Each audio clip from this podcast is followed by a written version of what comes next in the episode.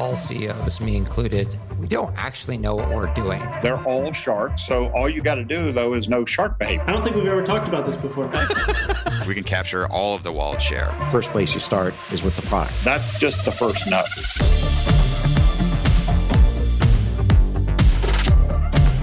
This is the Capital Stack.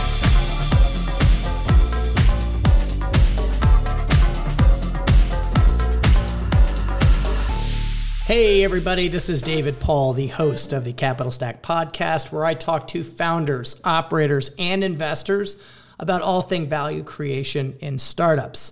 Today, I am talking to Josh Wagner from.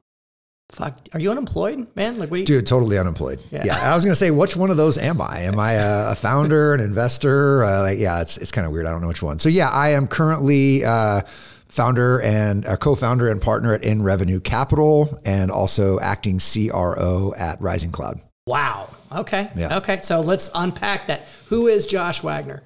Yeah. So Josh is, uh, you know, 20, 25 year sales, sales executive type vet, was a failed entrepreneur early in my career, started a production company out of college because I didn't want to get a job.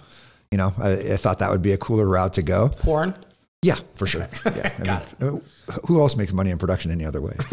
exactly. Yeah. So we started doing that for uh, a few years, you know, made a couple bucks, but honestly, you know, when my partner and I took a step back and looked in the mirror, it was funny. We both got married the same year and like on the road 10 months out of the year and did we actually build a business or would you just kind of create some jobs for ourselves that made a little bit of money? We're like yeah we didn't build anything yeah. scalable like yeah. the latter. Yeah. yeah we're hustling right? So we parted ways. Let's go find some experience in life. He went one way i went another. Um, you know i wound up building out a biz dev motion for a local e-learning company. Um, what was really fun about that was they were actually a legacy production company. They got crushed by 9/11. Their their company their their big customers were like America West Airlines for those of you Arizona people that remember America West Airlines. So I mean they didn't have revenue for a number of months. Like how do we pivot these resources into something valuable? And they turned it into an e-learning company. So my job was to basically do a couple of things. One, figure out which of the book of business could we pivot to e-learning, and then could we go out and find either new customers or new vertical markets we could tap into? Because at this point, e-learning was still somewhat mature. We weren't going to go beat Saba for right. institutional educational e-learning. We're just right? talking like LMS, right? LMS and custom content, right? Yeah. Like what are you going to hang on it? So our strategy was really finding niche vertical markets where we could, with high compliance and low sophistication, frankly, mm-hmm. and win and partner with a subject matter expert, brand this whole business around that subject matter expertise. We did mine safety, we did green building, we did insure specialized NIST insurance. We did all these really interesting things. And use the the, the e-learning company as a shared service essentially, and just create these little like branded things. Mm-hmm. So did that for a number of years. Um, had a good time doing it. In that time, I got reconnected with a dude named Justin Gray that you might know. The Justin Gray? The Justin Gray. Okay. Yeah. Jay Gray Matter. Mm-hmm. The, the real Jay Gray, for those of you that worked in LeadMD mm-hmm. for any amount of time. We uh, reconnected over LinkedIn, grabbed a lunch, and talked to him about the e learning stuff. He talked to me about this crazy business he was starting out of his garage, implementing a marketing automation platform called Marketo. Mm-hmm. Right. So I'm like, oh, that's cool Fast forward a little bit, I wind up selling him some e-learning program for one of his businesses. It was a payment processing business at mm-hmm. the time. And Billing Tree. Uh, it wasn't Billing Tree. this was Paid Suite. So this was post Billing Tree. Yeah. And he winds up selling me Marketo and Salesforce and the services to do this as the head of business development. Again, the head of one person, myself, yeah. at this e-learning company, yeah. right? And I'm surprised so I, he hasn't sold me anything yet. Yeah, right. Yeah. I, I, don't have any new, new, pieces of my software stack. Yet. Yeah, correct. Exactly. Right. Yeah. So, you know, I buy it and I start running it and I become, you know, an early adopter of Marketo. We're talking 2011, 2012. I mean, mm-hmm. it's still pretty new in the market. And fast forward then a couple of years, I'm starting to kind of wind down, looking for something different from what I'm doing. I get this text from Justin and he's like, Hey man, I need someone who understands this shit to come sell it. Mm-hmm. Cool to go in. I interview, and that was 2014. I started at LeadMD. I spent the last almost nine years there. We were acquired in the early part of 2021. And then Justin and I are getting the band back together. So we are founding, co founding in Revenue Capital. And during that time, I had been doing some advising and, and different things along the way. Rising Cloud is a cloud computing platform that I have some personal investments in. And um, they needed some help going to market, right? Like the, the company's starting to get some legs behind them. So it's like kind of that maturity point where you need to have a little bit of established sales motion. How are you going to work with partners? What's the training and enablement going to look like, and all and all of those types of things. So again, I don't know that CRO means much when you're the CRO of one, me, but it is what it is, right? It is what it is. Yeah. Uh, so, what is uh, the genesis of in revenue capital? Is it you know Justin made his bones and you all made some money and you guys are going out and, and doing it, or like is there is it where's the opportunity? Yeah, so it's an interesting question. I would say summer of this past year in, in 22, Justin, I get a text, hey, can you meet for breakfast this week? I'm like, yeah, sure. You know, I've worked for the guy for a number of years, so you, you kind of never know what direction he's going to go in. But this is, I'm just like, yeah, I'm open to talk about whatever. He's like, listen, I'm I'm probably out in six months. I don't know what your plans are, but I want to do something together. I don't know what it is yet and it was literally just this like kernel of an idea. Like, sure. do we you know, spin up another services business? I mean, that sounds fucking horrible, but do we spin up another services Right. business? Do we, you know, go find some piece of software we can develop? Like, li- li- listen, there's like throwing ideas Right. at a wall, right? Mm-hmm. So we started getting into a cadence every few weeks of getting back together. We started this document, this brainstorming document in a G drive, and it was just dumping stuff in there. Mm-hmm. Like, what can we do? We're going to do this. And then we eventually landed on this concept of, well, we don't want to do services, but there is a gap, especially for early stage founders in figuring out how to go to market. Like sales and marketing, everyone says they need it, but they don't really know where to start, what it is. Like traditional VC is going to say, go hire your VP of sales, you know, get a little small army of SDRs going, maybe get a couple AEs that got a couple relationships. Like that's the playbook that's been around forever. And we're sitting here thinking, yeah, I mean, you can do those things, but it's high risk. Like sales and marketing hires are high churn, they're expensive. Like there's a lot of risk going on. You don't have that many at bats to make that work. you don't, and it's such an expensive hire. Mm-hmm. And you know, they have to have like it, and there's so many different flavors of salespeople out there. But first, you can first and foremost, you've got to find a cowboy, someone who's willing to like build the company with you. You can't just hire some guy from Oracle right. who's you know plugged into the matrix and all the systems and process and everything's ready to go. I mean, there's a big uh, spectrum there, but you know what I mean, right? Like just weeding through. You know, a lot of founders don't even know there's a difference. Mm-hmm. If you're an engineer, product driven founder, you might have no idea that there's different types of salespeople, right? Sure. So that's a, a hurdle. So even this concept of just, all right, how do we bring some operational expertise? We did a great job of selling to and through partners. So finding software ecosystems that we can plug into, leverage their sales armies to go out and open doors and get at bats. And then we bring value through there and help them accelerate deal cycles, close bigger deals, um, wrap services around it, create solutions rather than just like these, you know, point things. How can we bring that mentality to help reduce the burden on an individual salesperson to go out and like, you know, Hawk your shit. yeah. Right. Knock on doors, sell vacuums, you know, cold call, Mm-hmm. all the the bullshit that happens, right? Like it still to a certain extent has to happen, but that stuff's noisy. It's getting more saturated.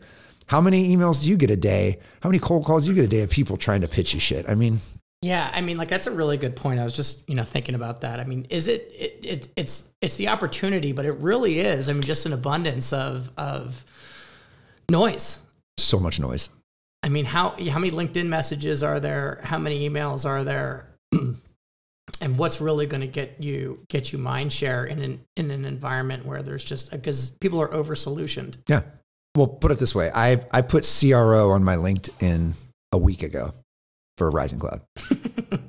How many that was a huge mistake by the way. I should have remembered. I was I was VP for a minute at LeadMD and it was just a shit show. But I mean, it's 10 a day, just LinkedIn direct messages from everybody selling everything from data to web development services. And none of it's tailored. None of Right. it's, it's just these blanket copy and paste massive messages. They don't know wh- who I am, what I do. Anyone who cuts through the noise a little bit, I'll take a phone call. right? But like, it's just noisy. Man. And it's lazy. Yeah, it's lazy, it's noisy, it's batch and blast, it's it's activity driven metrics that don't drive the business, right? Mm-hmm. And it's unfortunate. So many of these VPs of sales and, and CROs come into these businesses and they weren't really. I- My favorite saying, so I have a podcast. I'll, I'll, I'll give it a shameless plug real quick called the Love Selling Hate Sales podcast. And I one can't of my, believe you're plugging your own podcast on my podcast. Yeah, it's I've- unbelievable. it's, it's happening. so take it all in. So on that show, my one of my favorite saying is nobody went to school for sales, and even less people school, went to school for sales management. Mm-hmm. Like you all just did what your boss told you. Right. You bitched about it, right? Right. You're like, oh, my boss is such an asshole. Like all he does is this and this and that. He's like, hey, you uh, you want to be a sales manager? Yeah. Okay, cool. Oh, I'm going to do that. I'm going to do weird pipeline management calls. I'm going to manage activity. Nobody knows unless you have a great mentor who did like caught lightning in a bottle. You're just going to do what the guy before you did, even though it sucked. right. And yeah, I don't think anybody goes to college wanting to be a salesman. No. or even a manager. Like, Yeah, oh, like you know what? operations. Like, hey, operate. I want to. I want to be in business operations, but there's no really. There's not a business that actually exists. Frontline sales manager. Mm. that sounds good. I'll have that. Yeah, put me. Give me a quota. Yeah. Right. That'd be I'll, amazing. I'll run into it. Nor is there any really training for that. Anyway. It's starting to grow. It's starting to become a thing. You're seeing like sales assembly and, and stuff like that. Like it, it's a growing, obvious gap in the marketplace. But Mm-hmm. no, I mean, there's still no like hardcore. I'm going to go to Harvard and get a sales degree. So I see a ginormous opportunity in what you guys are doing, essentially because marketing and sales are, are such a diverse set of skill sets. I mean, in marketing, you have the strategist, you have the executor, you have uh, the branding person, the messaging person, and they candidly can't afford any of it, right? Marketing is an insanely diverse profession right now. yeah. I So, mean, you, you rattled some things off, but like technologist, right. ops, like mm-hmm. spreadsheet guy. I mean, there are a million different like hard, tangible skills in marketing now that didn't even exist 20 years ago. And now you put a CMO over top of it, and that CMO could have come from brand, that CMO could have come from mm-hmm. technology, and not have any clue about the other one. Mm-hmm. It's an incredibly crazy discipline. so, how does an early stage company navigate this stuff? So it's just hacks, dude. Like you, you watch it. It's funny because you know I, I would make fun of this stuff because we did a lot of consulting for you know Fortune 500s and stuff like that. So you're kind of in the machine, and mm-hmm. you can make little tweaks and this and that, and people think it's like you invented water. Mm-hmm. And then now I'm back in startup world, and I'm like, oh, dude, I gotta like duct tape this thing together, right? It's it's mm-hmm. the foundation is good data. Like where can you find data that matters to your business? And that's the biggest challenge that people don't even realize. You go to a, you know, a Seamless or a ZoomInfo or whoever these data providers are, they all have good stuff, but do they have stuff for your business? Mm-hmm. Like, how can I get good data? And then how can I leverage it in a really smart way? Right? Can I get some really interesting, like, personally relevant outbound going that's kind of light lift, right? Like like through email and SMS and things like that. Um, can I partner with some people in the industry? I think you know partnerships is a big one, right? Can they can elevate our brand? So think about at LeadMD, we partnered with Marketo. Marketo is a big up and coming marketing automation platform. So our association with them as their premier services partner that elevated our brand. So we weren't spending now millions of dollars on brand awareness because we were doing that through a partner who had relationships in the market and they could put stuff out on our behalf. They could introduce us to customers, things like that. So I think that's a big one for early stage companies. Like, who can you tap into? Mm-hmm. What is what's a compliment? Where's a compliment where you add value to their customers? They add value to your customers. How can you get in the door? How can you make everybody more money? Yeah, it could be a rev share. It could just be deal acceleration. There's a lot of different ways you can do it, but really looking hard at What's deal acceleration? just closing deals faster. How do you how do you offer that? So, you know, we've sold professional services. And the interesting part about that is in a challenge as a software seller, right? If you come in as a software salesperson, they know you're selling software, right? Mm-hmm. Like you, you've kind of got the answer to the question is, oh, Marketo. All right. right? Yeah, I'm here to solve your problem as long as it's to buy software. yeah, as long as it's Marketo, right? Like you can slice and dice it, any, dice it any way you want. But if you have the ability to be a independent third party that can come in as more of that solution engineer, and that's the role we tried to play a lot of times was solution engineer, and you can really dig into you- you're not worried about feature function. You're worried about what does this do to the business? What is the roi here? What you know are we replacing headcount? Are we um, getting better conversion rates? You know what are all those different things? You can kind of solution around it. And you can build a deal thesis that says i always love putting in the uh, cost of delay into my model and it's like the simplest thing ever Yeah, but no one does that. but no one does it, right? So I'd build out this funnel model, right? And it would show, oh, you optimize this, this, and this, blah, blah, blah. You see a $100 million lift in three years. The cost of delay is $80,000 a month, right? Right. Like if, if you don't sign. So just simple stuff like that, right? But it's funny. I I remember my brother told me, so he's an executive in the restaurant industry. And, you know, I was building this model one time and I said, hey, can I float this past you? And he goes, dude, you know what I love about this? He said, executives know there's opportunity. Like they know that there's an, a chance to go do this or that, but they love to just see it in their face because they're optimistic. Like Mhm. they, oh, $100 million lift by doing this or 10 million, or whatever it is. They love to see it. And when people remind them, it's like the simplest thing. They love it. They get so jazzed up about it. So even that idea of creating some urgency around getting you from here to here by doing this thing is a deal accelerator. And how do you learn that? Uh, so I mean, is it just testing? Yeah, so it's another funny uh, thing I talk about a lot on the Love Selling Hate Sales podcast. Shameless plugs all around. Is it's not enough in sales anymore, and this is what companies do such a bad job of teaching people. Is you know they go through product training and they go through the slicks and the battle cards and all the process and all this kind of stuff, but if you want to be really good at sales, you need to be a good business person. And I told you before, I failed at my first business, but that doesn't mean I didn't learn anything. I learned about a P&L, I learned about a balance sheet, I learned about cash flow, I learned about cost of goods sold. I learned about all these things that I needed to learn about that I don't care if your business is one person or you're Apple, those are the things you think about Mm-hmm. it's orders of magnitude, right? But that gives me this certain level of confidence to walk into a room with another CEO and say, Oh, I can put myself in your shoes. This is what you're probably thinking about right now. Are you in cost reduction mode or are you in like acceleration mode? What do you need to hear from me right now? And I think there's such an incredible opportunity for salespeople right now. You could start any kind of business. You could start a podcast business. You could start a, a, a Shopify drop ship business. Like start a little side hustle and kind of get that feeling of what it is to manage something, it will help you. Even if you never want to do that and that's not your long term thing, just getting some very basic business acumen, which you don't see enough of, especially in young sellers coming out. All they get taught is call, call, call, email, like mm-hmm. activity, activity, activity. That's not like No intention behind it. no intention behind it.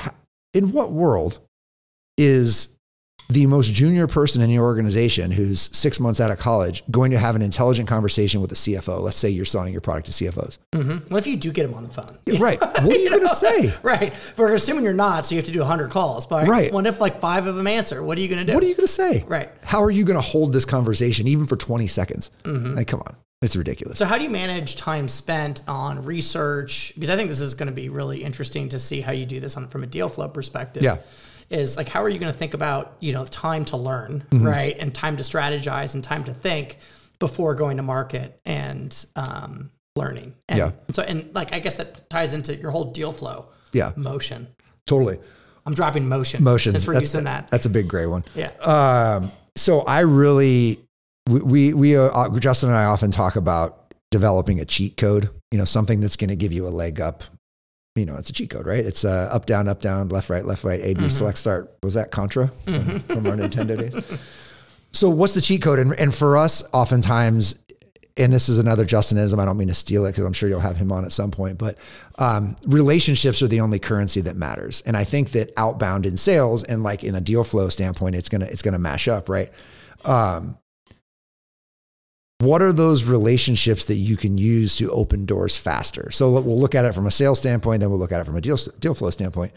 So from a sales standpoint, if you're selling into the CFO again, what's going to get a better response? Your junior SDR or your CFO reaching out to him and saying, Hey, I did this thing. You might be interested in it. Can we set up a call? Right. That's very oversimplified. But I think that's what the future of outbound is going to turn into. It's going to turn into either SDRs or AEs being very strategic researchers and basically having to come to their executive team for them to do outreach and say, here's my research. This is why these five companies are worth your time to reach out to. And here's the pain points. This is what they're going through here. Mm-hmm. Like really- Everyone has to be an analyst. they're an analyst. You arm them, you mm-hmm. get them set up, and now your CFO reaches out to their CFO. It opens the door, and then you can quarterback the rest of it from the back end. So it's like this upfront. You almost have to pitch your C-suite on why you think your five customer reach outs are worth their time this week. They do it. It's highly strategic, highly valued. Then you're quarterbacking everything on the back end. I think that's going to happen. It's already starting to happen in enterprise deals, and you'll start to see it come down market a little bit just because it is so noisy, right?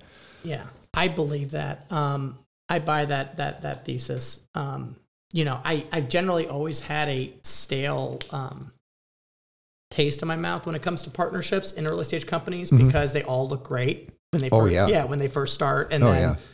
you know you don't know that they are. You waste a lot of resources. You're giving away margin, Mm-hmm. and you know it's a very long path to value. Uh, so, how do you think about identifying the right ones and focusing and doubling down?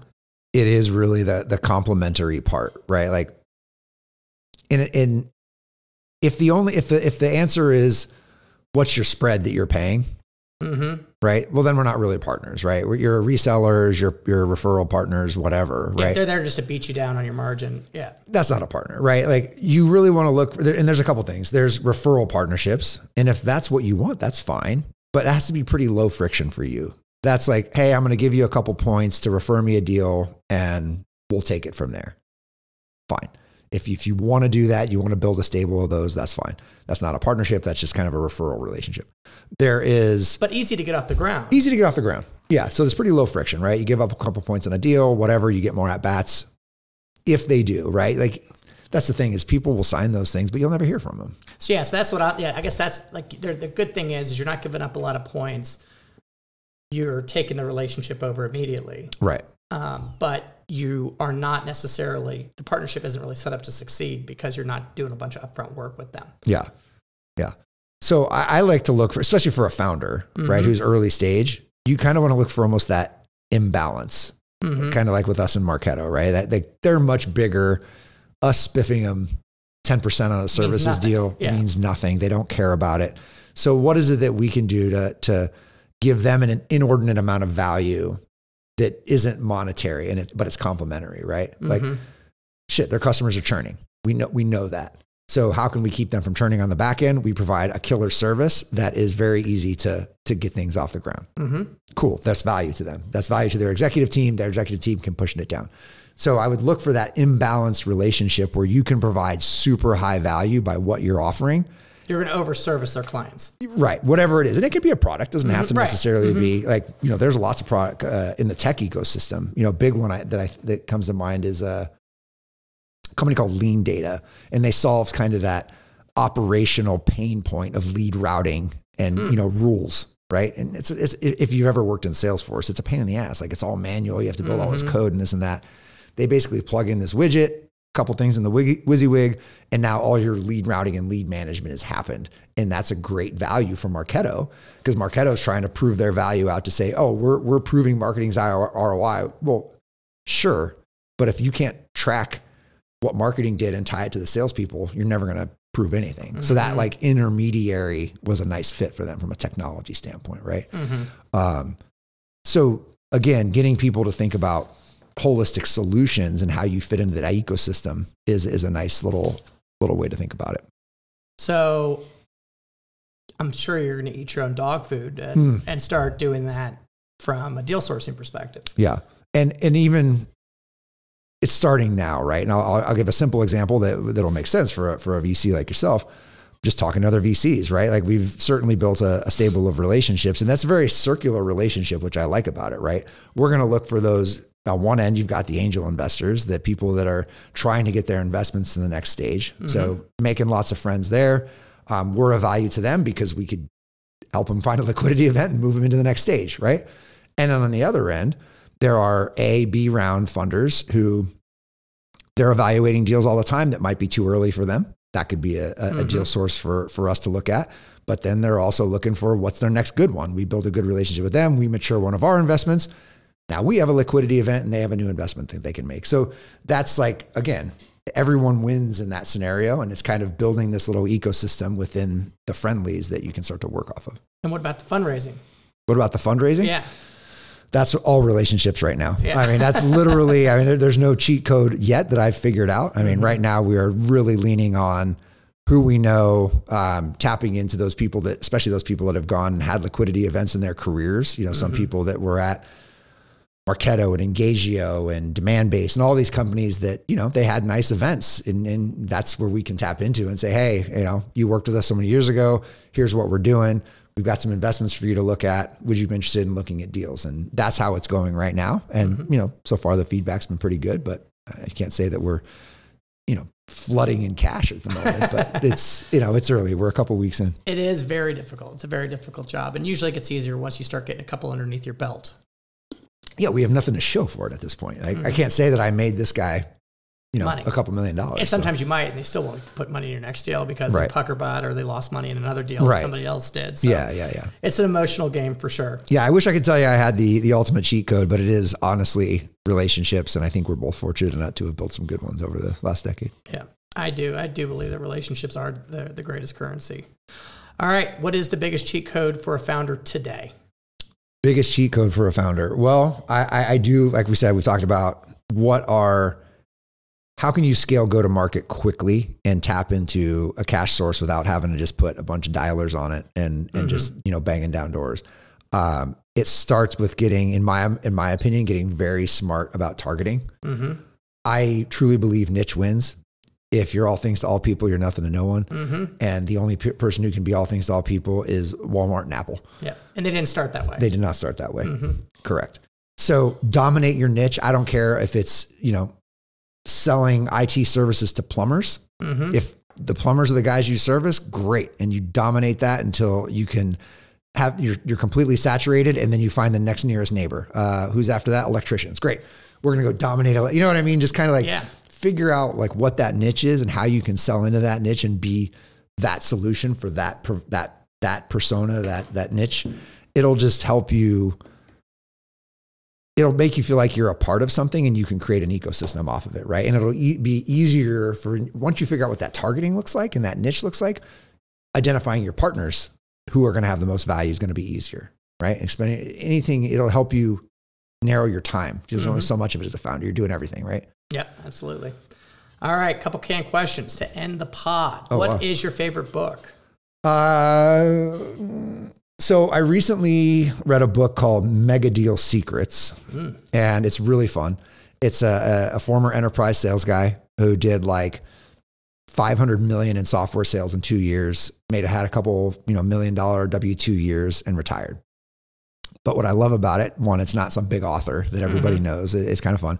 The way he told the story was so great. So he he opened the book with when Iger is that how you say it? This Disney CEO Iger. Iger. Iger. When Iger took over the first time at Disney, and he pitched the board on buying Pixar. That's how he sets up the premise of a mega deal and like runs that thread throughout. I just think he did a really nice job. That's And cool. It's it's an easy read. I mean, you can do it on a flight. Um, so yeah, Mega Deal Secrets. Jamal Reimer, Reimer is his name. I'd give it a check out. Best piece of business advice. Best piece of business advice. Start a business. Start something. there you go. Just like do it. just do something. Like I said, it could be a drop ship business. It could be. Uh, um, I wrote a little online course for how to build a business case in sales. Mhm. Turn that. You know, I can go sell it online. Can do this and that. Like, just do something to keep the creative juices flowing, because you'll never. You'd be surprised at how much that you can just like. Oh, that little nugget. I can apply this over here in the main business, right? Mm-hmm. And you can fail cheaper, Yeah, right? totally. it- it- you might start get to a point in your business where failure might start getting expensive. Mm-hmm. Like have a little like playground over here, you know, that costs you Yeah, exactly. very Fail little. Yeah. Um, awesome. Where can people reach you? Where can they send you deals? How can they get in touch with you? Send me all the deals. All the deals. Yeah. So it's just Josh at inrevenue.capital. Okay. Pretty simple. Um, my site is joshuadwagner.com. So that's pretty easy. And if you want to, you can listen to the Love Selling Hate Sales podcast. okay. That was like the fifth time. Yeah. And what, what is your profile target for company? Have you guys gotten there? Yeah, so we're really looking at that um, bridge, like seed to A bridge round, you know, companies that are in those growth stages, they've established some product market fit, maybe have a little bit of revenue, um, but you know, it's founder led growth at this point. And now they need to light a, light a little, put a little gasoline on the fire and get that go to market motion dialed in. And we're going to be looking at not only bringing the capital as a part of that investment, but bringing some operational go to market expertise alongside of it for a period of time. Awesome. Sounds good. Everybody, thank you so much for listening to the Capital Stack. We drop an episode every Tuesday on all your favorite platforms Apple, Spotify, and YouTube. If you like it, tell a friend, leave a review, cancel me, do whatever. And I will see you next week. Bye bye. Thank you for tuning in to the Capital Stack Podcast. Make sure to share this with someone you know that can benefit from this content. Remember to support this show by rating, reviewing, and subscribing. David Paul is the founder and general partner at DWP Capital. All opinions expressed by David and podcast guests are solely their own opinions and do not reflect the opinion of DWP Capital. This podcast is for informational purposes only and should not be relied upon for decisions. David and guests may maintain positions in the securities discussed on this podcast.